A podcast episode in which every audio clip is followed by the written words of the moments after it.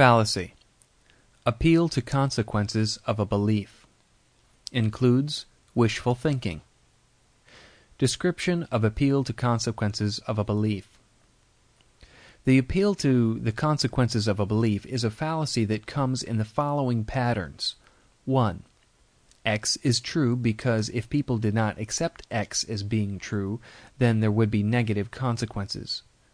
2.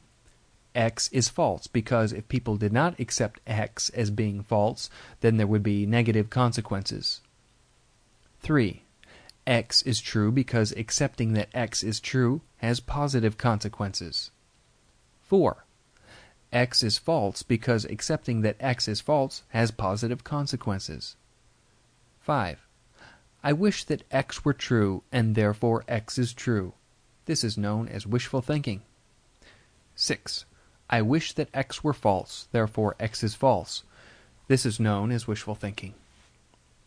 This is a line of reasoning that is fallacious because the consequences of a belief have no bearing on whether the belief is true or false.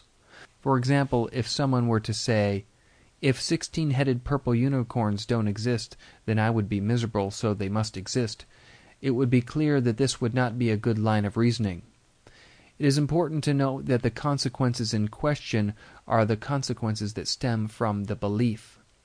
It is important to distinguish between a rational reason to believe, evidence, and a prudential reason to believe, motivation. A rational reason to believe is evidence that objectively and logically supports the claim.